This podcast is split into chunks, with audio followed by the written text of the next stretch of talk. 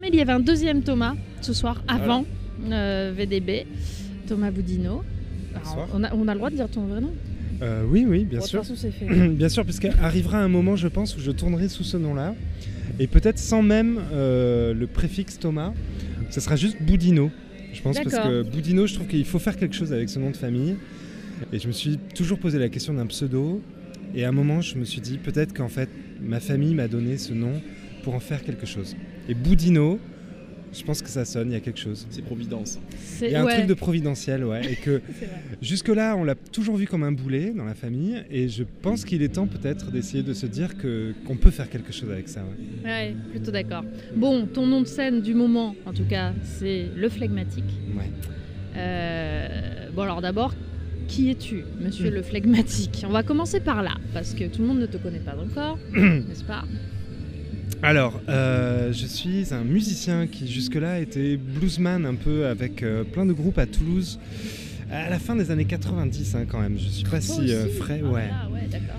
Bluesman un peu à Toulouse, au trombone, je suis tromboniste à l'origine. J'ai beaucoup joué, j'ai rencontré vraiment ma famille en 2004 euh, par le biais d'un d'un groupe qui s'appelle Angel and the Hidden Tracks, qui est un excellent groupe de pop et on a fait vraiment le tour de la France, de l'Europe, tout ça. On a sorti quatre albums ensemble, dont j'étais le, le modeste tromboniste. Et c'est ce qui m'a permis vraiment de... euh, J'ai toujours voulu faire de la musique et être musicien, j'ai toujours voulu chanter aussi euh, ce que je n'ai vraiment pas toujours fait. Je n'arrivais pas à finir mes chansons. Et tout d'un coup, j'ai trouvé en la personnalité d'Angel quelqu'un qui vraiment faisait des chansons pop parfaites Mhm. en anglais. Et voilà, ça m'a permis d'avoir une bonne, un bon parcours, ouais, déjà. D'accord. Je vous ennuie un peu là. Non, déjà, pas du tout. Non, non, non, j'étais en train de réfléchir en fait en, en préparant cette interview, oui, puisque nous préparons nos interviews de temps en temps, euh, vaguement. Et euh, y- donc en préparant, euh, nous avons lu un texte que tu aurais écrit, a priori, Waouh.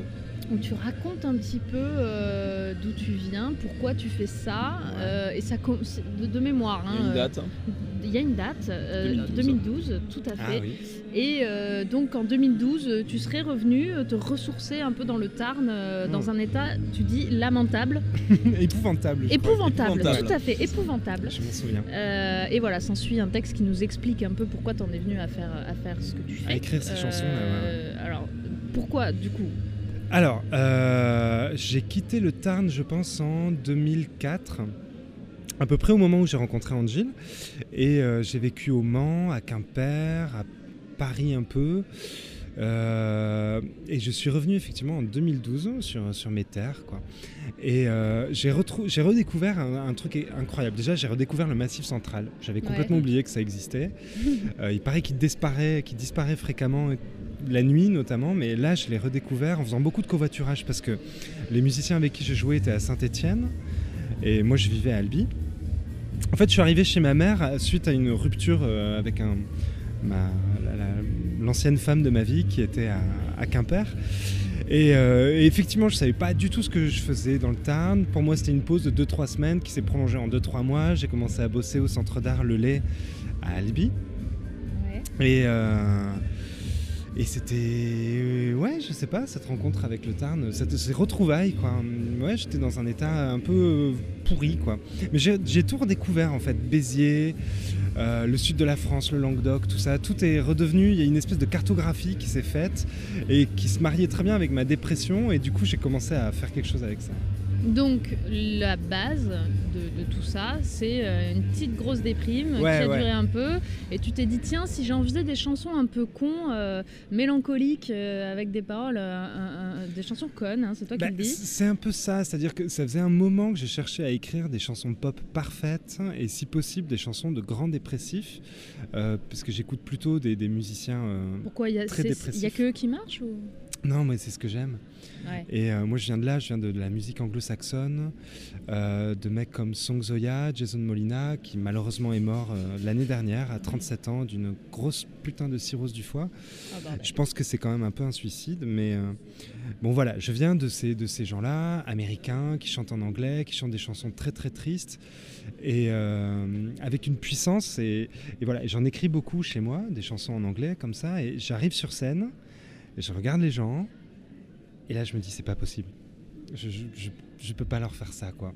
Et je me mets à chanter des conneries, à délirer, à dire n'importe quoi. Et, euh, et j'ai toujours eu cette espèce de, de dualité, quoi. Ouais. Voilà, de dualité, j'ai dit le mot. dualité, Et du coup, je me suis dit non, c'est pas possible. Je, je- D'accord, j'essaye aussi d'écrire chez moi les chansons les plus tristes du monde. Et du coup, j'ai essayé de les écrire en français. Je me suis dit, tiens, si je les chante en français, c'est pas pareil. Je commence à, à dire n'importe quoi et à tout ce qui se passe par ma tête, par la tête. Et euh, et il y a quelque chose en fait avec Mhm. ça. Si on fait on peut faire n'importe quoi. euh, de, ça quoi, c'est des- choses qui sont en nous et je me suis rendu compte surtout en faisant des concerts que quand je chantais mes chansons en anglais, les gens étaient ok, ça, ça marche un peu, c'est sympa, il y a des refrains, c'est cool. Et moi j'ai l'impression d'essayer de faire partie d'un club. Et par contre, dans le même concert, tout d'un coup, je me mets à chanter une ou deux chansons en français et les gens réagissent complètement différemment.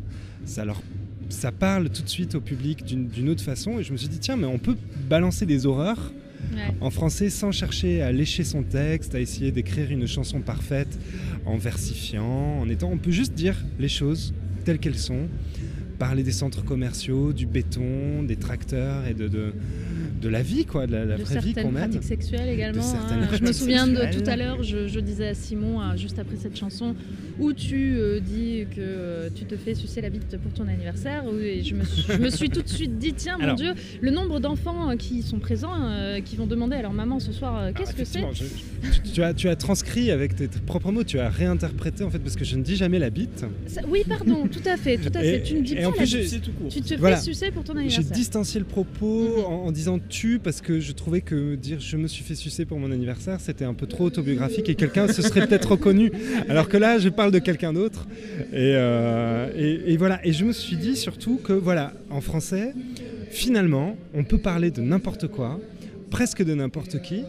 Et, euh, et qu'on peut le faire surtout avec des mots très simples du, du langage d'aujourd'hui, sans non plus faire du rap. Je suis pas un rappeur, je, je- je n'ai pas de passif par rapport à ça. Moi, je suis un. Pff, Là, ça devient compliqué, mais T'es euh, quoi? C'est une bonne question, ça, quand même. T'es quoi?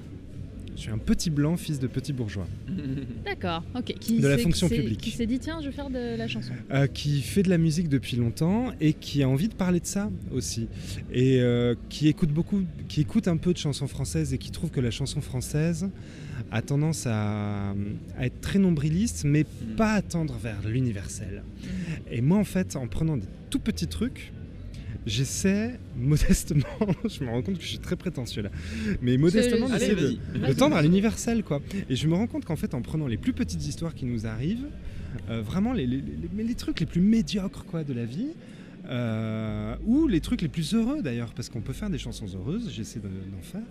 Euh, en fait, en, en prenant ce petit truc qui a l'impression, jusque-là je me censurais là-dessus, je me disais non, c'est trop toi.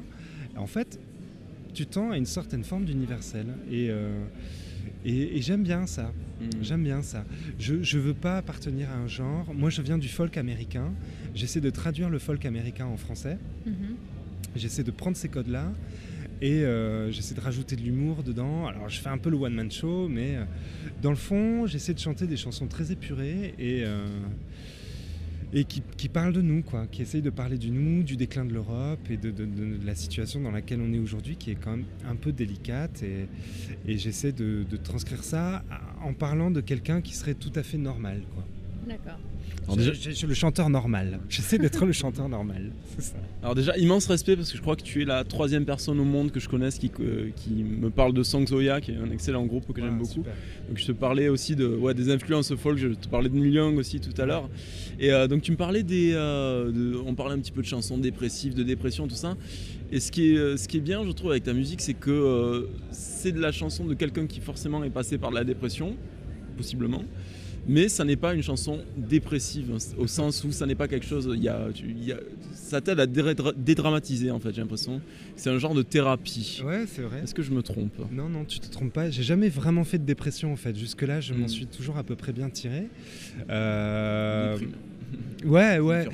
Mais par contre, c'est exactement ça. C'est-à-dire, euh, si tu prends les trucs les plus noirs en toi, soit tu peux essayer de les euh, balancer autant que tu peux et d'essayer de faire la chanson parfaite, euh, noire, comme ça, euh, super dépressive.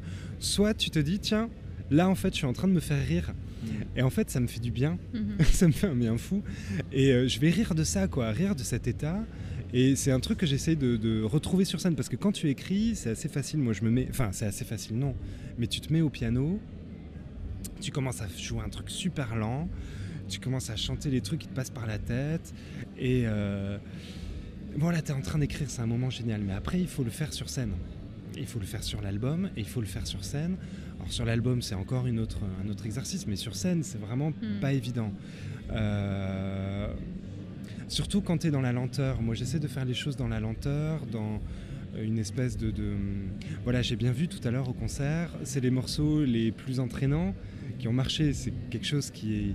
C'est c'est normal, c'est euh, voilà, c'est comme ça. En concert, es censé entraîner. Mais j'aime bien l'idée d'un concert qui serait complètement détaché du tempo, où voilà, on quitte le baudrier, on est en escalade ou en descente en rappel, mais sans aucune, euh, euh, Sécurité. sans aucune sécurité, et on, voilà, on va vers le plus lent possible. On essaye de se noyer complètement dans le micro, de se dissoudre et d'essayer de retrouver l'état originel de dépression totale.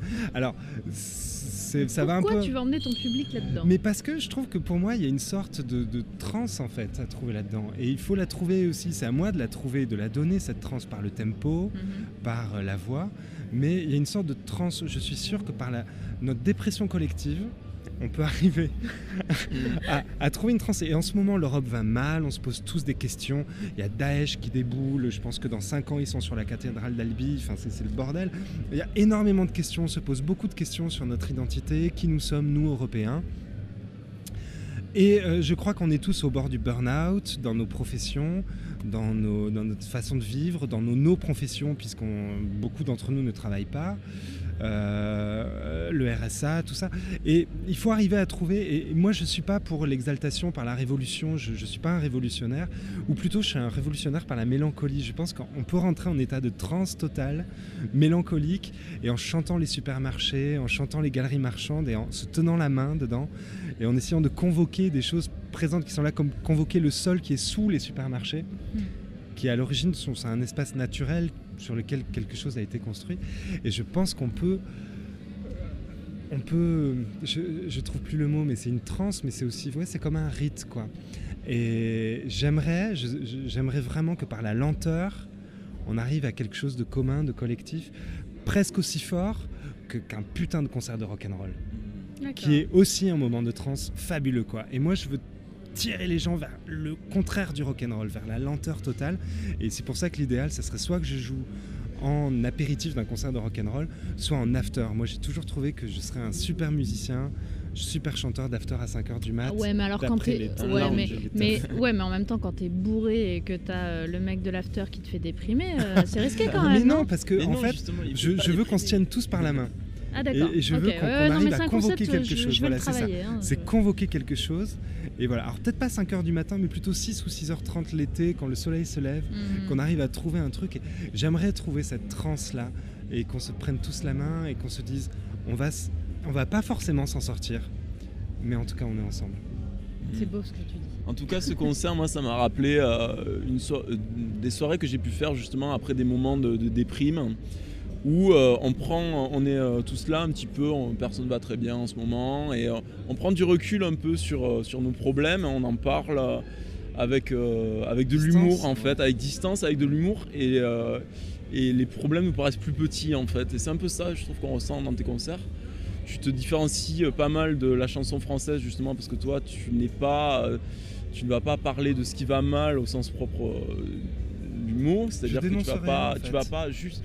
Ce que j'aime en fait, euh, je ne sais pas trop le dire, mais c'est que ça ne, ça ne chouine pas en fait. Ah, Tu vois? Ça me fait plaisir que tu dis ça parce que hum, j'ai souvent peur de chouiner. Non, non, non, Non, tu le fais vrai. pas, je t'assure. Et euh, justement, c'est ça, c'est beaucoup d'humour. En tout cas, j'en- j'encourage vraiment les auditeurs de radio à aller écouter. hein. On s'en écoutera Ah bah justement, d'ailleurs, euh, bien Où sûr. peut-on euh, où peut-on écouter ta musique Où peut-on la trouver, l'acheter? Alors j'ai eu la chance d'être euh, d'être pris dans une sorte d'écurie qui s'appelle la Souterraine, qui sont des dénicheurs pop francophones incroyables. Ils détestent dire qu'ils sont, des, qu'ils sont un label et pourtant ils font le vrai travail de label, euh, mais qui ne sortent les choses que sur Internet, Mhm. que sur le web, sur euh, donc la Souterraine. Ils ont un gros buzz en ce moment depuis un an à peu près. euh, avec Libération, le Nouvel Obs, enfin tout le monde les suit, ça devient vraiment... Beaucoup de gens pourraient parler de la hype parisienne et pourtant ça n'a rien de ça. Moi je les connais très bien, ce sont des gens euh, très rigolos qui sont surpris eux-mêmes de leur succès. Donc j'ai eu la chance de, d'être pris dans, dans- dans cette écurie. Donc mon, mon disque est sorti sous la forme d'une Mostla tape. C'est comme ça qu'ils appellent les, les disques qui sortent sur eux. Ils se définissent eux-mêmes comme des passeurs de bidules. Et euh, voilà, ils cherchent des bidules français euh, qui, qui- qui leur plaisent, qui ont quelque chose justement qui échappe à la chanson française. Ils veulent de la pop, mais pas seulement. Ils veulent qu'il y ait un- une instrumentation un peu originale.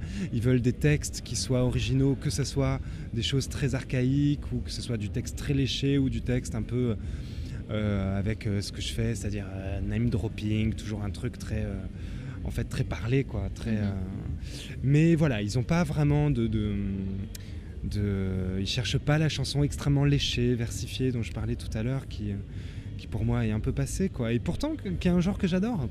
Euh, j'adore Léo Ferré, euh, qui, bon, c'est- lui c'est plutôt la prose libre, mais j'adore, euh, j'adore tous ces gens-là. Mais euh, voilà, moi j'ai vraiment envie que ça soit ancré. Eux, ils, voilà, ils cherchent un truc ancré, quoi. Mhm. J'ai perdu le fil. T'es Non, sur mais- la souterraine, donc on peut Ouais. te trouver sur internet Voilà. assez facilement. Voilà. Sur la souterraine. Mais tout à l'heure, tu disais des trucs chouettes. Euh, Sur Oui, le fait de pas chouiner. Ouais, sur le fait de pas chouiner. justement, les- des gens comme Léo Ferré ou Brel euh, ont, fait ce qu'ils ont fait, mais euh, toi tu vas autre part, quoi. Tu fais pas euh, quelque chose qui a déjà été fait, je trouve. hein. Excuse-moi, ça fait vraiment léchage de pompe. là, Non, mais, non, pas euh, du tout, pas du tout. Euh, On a plutôt besoin de trucs comme ça en ce moment, justement, ces moments où euh, beaucoup de gens sont au bord du burn-out, comme tu disais. Moi j'ai un problème avec la forme, en fait. Euh, je trouve souvent que les, les- les concerts ou les chansons sont trop formelles. Mm. On est trop dans la forme, trop dans la structure. Et, et on cherche à écrire une chanson parfaite. Moi j'ai eu une fâcherie avec un ami comme ça qui voulait justement m'aider à réécrire mes chansons. Et moi je veux pas écrire une chanson parfaite, je veux écrire ma chanson parfaite qui, soit au plus proche de ce que je veux. Et j'ai l'impression, j'en reviens à ce que je vous disais tout à l'heure, que en, touchant des trucs euh, vraiment très petits, en touchant le tout petit, on arrive à quelque chose d'à peu près universel. Je sais que je, comme j'écoute beaucoup de choses, beaucoup de gens, et que je déteste vraiment les choses écrites en français, très souvent, je suis très admiratif des gens qui arrivent à écrire des trucs en français que je trouve bien. Moi, je viens vraiment de la musique anglo-saxonne qui, je trouve, va très loin et toujours aller très loin dans euh, euh, l'expression à la fois d'un présent, d'un passé, d'un futur. Euh, voilà, là en ce moment je suis en train de lire des, biographies de Bob Dylan et, tout ça, et, l'autobiographie de Bob Dylan. Évidemment, c'est c'est extraordinaire, Mhm. ce, ce- ce passé de la folk song. Euh, donc voilà, ça serait difficile de convoquer aujourd'hui dans un spectacle de chansons françaises tout, tout notre passé de, de, de folk singer. quoi. C'est vraiment des questions que je me pose tout le temps, c'est-à-dire qui nous sommes, quels sont les mythes français? C'est quoi les mythes français? Euh, Les Américains vont commencer à parler du truck, du, euh, du camping, du... euh, Enfin voilà, nous on va parler du camping, mais eux ils vont parler du mobilhome, ils vont parler de, euh, de- de mythes américains qui vont tout de suite poser quelque chose, une ambiance, une atmosphère, et euh, vont tout de suite ancrer la chanson. Et comment est-ce qu'on fait en France pour ancrer la chanson? Tu fais une valse tu fais, tu fais quoi? Tu parles de- du front de gauche tu fais une chanson, une chanson politique, engagée. Je veux dire, voilà, a priori, tu passes dans un festival plutôt à gauche, tout le monde est convaincu. Donc c'est quoi? C'est une espèce, on essaye d'être tous convaincus ensemble. Voilà. Dylan, lui, en, en 65, a sorti la guitare électrique tout d'un coup et il s'est fait mais conspuer pendant un an Hué. hué, conspué, insulté. C'était, euh, on pensait tous qu'il allait se faire flinguer en fait à l'époque, euh, puisqu'il y avait quand même une histoire de flingage aux États-Unis assez forte, quoi, qui, qui est un peu moins le cas en France. Mais voilà, moi c'est vraiment cette question-là. C'est quoi le mythe français? Quels sont nos mythes aujourd'hui? Comment est-ce qu'en trois mots et deux accords, euh, est-ce qu'on peut camper une atmosphère euh, en essayant de parler, d'être au plus près de ce que nous sommes aujourd'hui et en, même temps en essayant de convoquer des choses d'avant et peut-être des choses de plus tard. C'est super ambitieux en fait. J'essaie de faire un truc super ambitieux. Moi, je pense qu'il y, a un- une- il y a une petite thèse à faire là, euh, non? Un truc. Enfin, il y a quelque chose à faire En là, cas, effectivement. ouais, ouais, t'as- t'arrives déjà à faire quelque chose de, de- de nouveau, euh, qui euh, on sent les influences rock, en même temps c'est pas du, euh, du copier-coller, euh, c'est toi. Ouais, C'est le- Ce que- tout ce que je peux Bon, te dire, mais- en tout cas, Ça me c'est fait que- plaisir. Mais c'est vrai que hein. le- la question du mythe, c'est une question qui se pose aussi vachement par rapport au film, au film Oui. français. C'est-à-dire un film américain va commencer, tu vois, le générique va commencer avec une caravane au fin fond du- d'une prairie, et paf, on y est tout de suite, quoi. Comment est-ce qu'un film français va Oh, commencer bah, un pour poser taxi une dans les rues de Paris avec un mec qui clope euh, dedans, non Ça marche. Ouais. Moi j'ai vu Ça un film marche. français Hein, euh, récemment où le, le premier dialogue c'était Chérie va chercher du pain. Ah ouais, C'est un téléfilm. riche. Ah, Mhm. c'était un téléfilm. Voilà. Ouais. Mon ennemi, c'est Emmanuel. Mouret. Emmanuel Mouret, ou euh, oui, je crois que c'est Emmanuel Mouret, c'est un mec qui fait des films français de droite, avec de l'humour de droite. En fait, j'avais jamais compris ce qu'était l'humour de droite en France, même si euh, on peut l'entendre, mais tout d'un coup, j'ai vu un film d'Emmanuel Mouret et euh, je me suis dit, putain, ce mec se réclame de Woody Allen, maintenant il fait des affiches de films, je suis content d'en parler à la radio, là, j'espère que vous ne me couperez pas. Il fait des affiches de films où euh, ses producteurs ont repris, ses diffuseurs ont repris le lettrage des films de Woody Allen.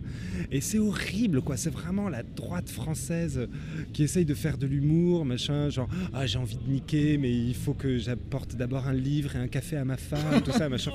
C'est vraiment les trucs ignobles, quoi. Et ça va durer 20 minutes, quoi, cette séquence.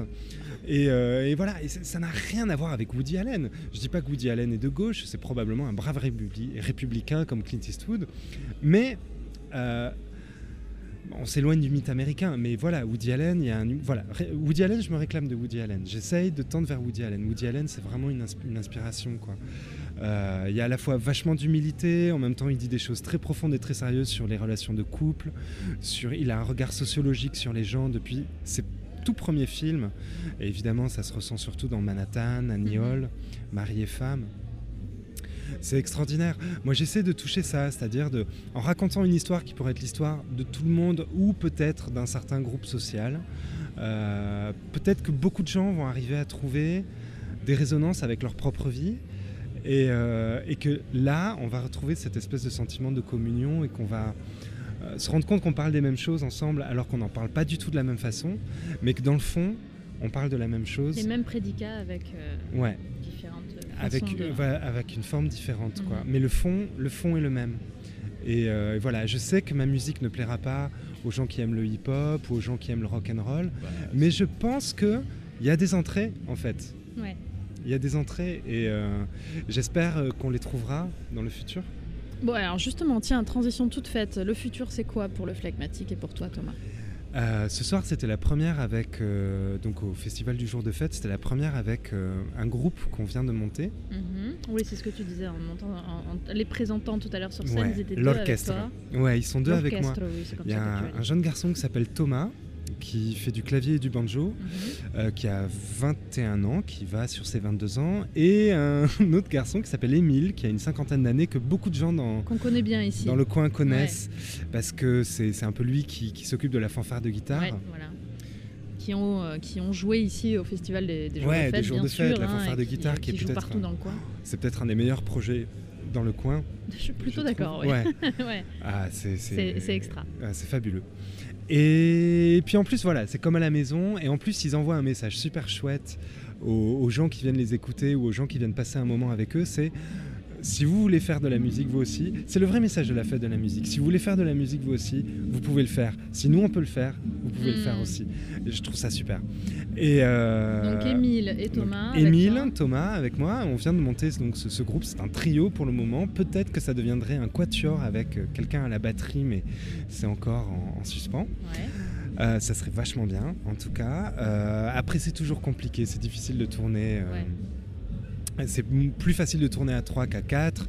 Là, je vais devenir un peu le, le père de famille d'une petite bande qu'il va falloir nourrir.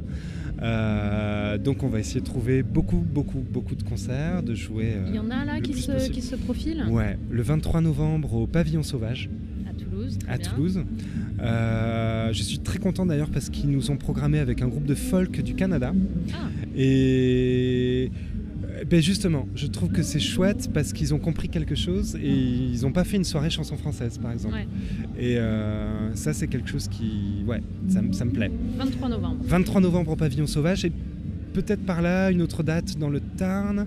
Euh, c'est à confirmer encore. Euh, voilà, je vais jouer à Nantes bientôt au lieu unique. Là malheureusement pas avec le groupe, mais avec un ami aussi qui s'appelle Michael Wookie qui a enregistré mon album Oui. qui est un chanteur fabuleux que je vous encourage à découvrir. Euh, voilà, par ailleurs, chanteur fabuleux et aussi producteur de grands talents et interprète euh, chouette. Donc voilà, au lieu unique à Nantes le 23 octobre avec Feu Chatterton. Très bon groupe également. Ouais, sympa. et, euh, et voilà, le futur c'est ça. C'est trio plutôt quatuor. On aimerait jouer en groupe le, le- le plus possible. Je vais garder cette petite formule solo entre Ouais. certains morceaux comme des interludes. Et, euh, et voilà, il y a un nouvel album qui, qui sera, quand, quand Ouais, qui va bientôt être euh, enregistré, on va dire, en début d'année prochaine. Bon allez, on- Voilà. fin d'année prochaine, on aura une petite galette. euh, Ah, pour l'été prochain, il y aura Ouais. pour l'été prochain, il y aura un album. ouais. Très bien. Bah, le En attendant, on est peut aller te voir en live. Merci beaucoup en tout En cas. live ou me télécharger gratuitement Tout à fait. sur le site de la Souterraine. La souterraine, n'oublions Vous pas. tapez La Souterraine Phlegmatique sur Google. Euh, vous pouvez nommer votre prix. Il y a marqué Name Your Price. Vous pouvez mettre 0 euros dedans, c'est gratuit. Et vous pouvez le partager avec le plus de vos amis possible. Vous pouvez aussi acheter mes disques à la chansonnette à Albi Mhm. et au centre d'art Lelay à Albi aussi. C'est des CDR, donc euh, voilà, Mhm. c'est euh, à la bonne franquette. Et euh, voilà, téléchargement gratuit, partagé avec le plus de monde possible. Ce qui compte, c'est que plein de gens écoutent la musique et euh, voilà, j'ai un SoundCloud aussi. Et surtout, écoutez sur la souterraine tous les autres mecs qui chantent en français et Nana. Il y a des choses extraordinaires. euh, C'est des vrais dénicheurs. On remettra le lien euh, sur, euh, sur le site de Radium, bien sûr. hein. Euh, merci Thomas. Merci à Merci vous. beaucoup. Le flegmatique, euh, on s'est bien amusé avec toi. euh, Enfin non, pardon.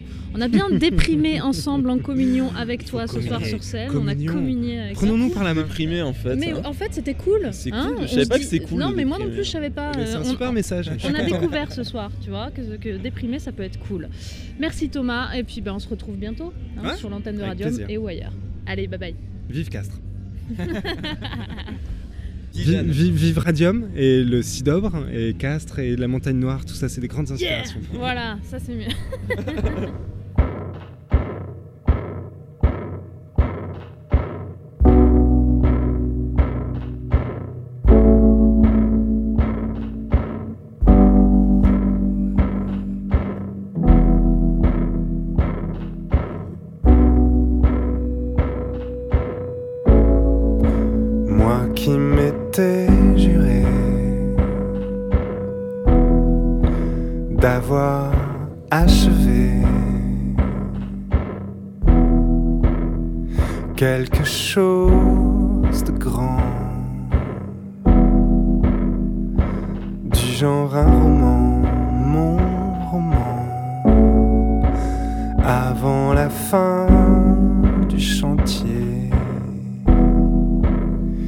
de l'autoroute.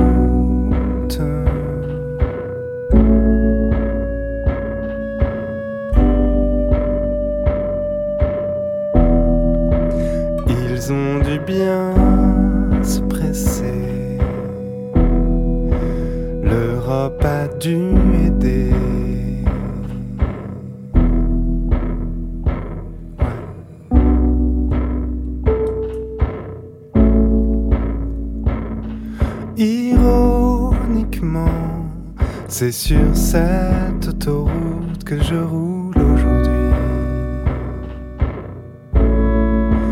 Vers des forêts profondes. Me faire oublier. Ironiquement, c'est sur cette autoroute que je roule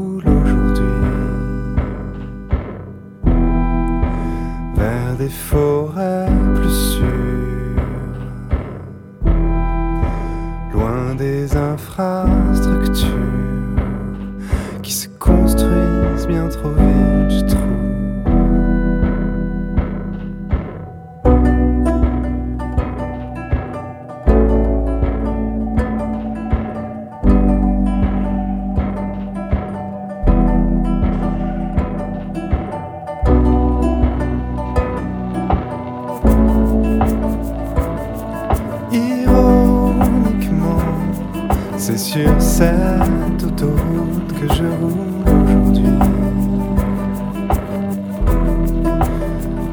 forêts profondes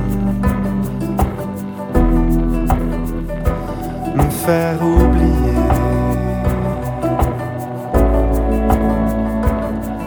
Ironiquement, c'est sûr, c'est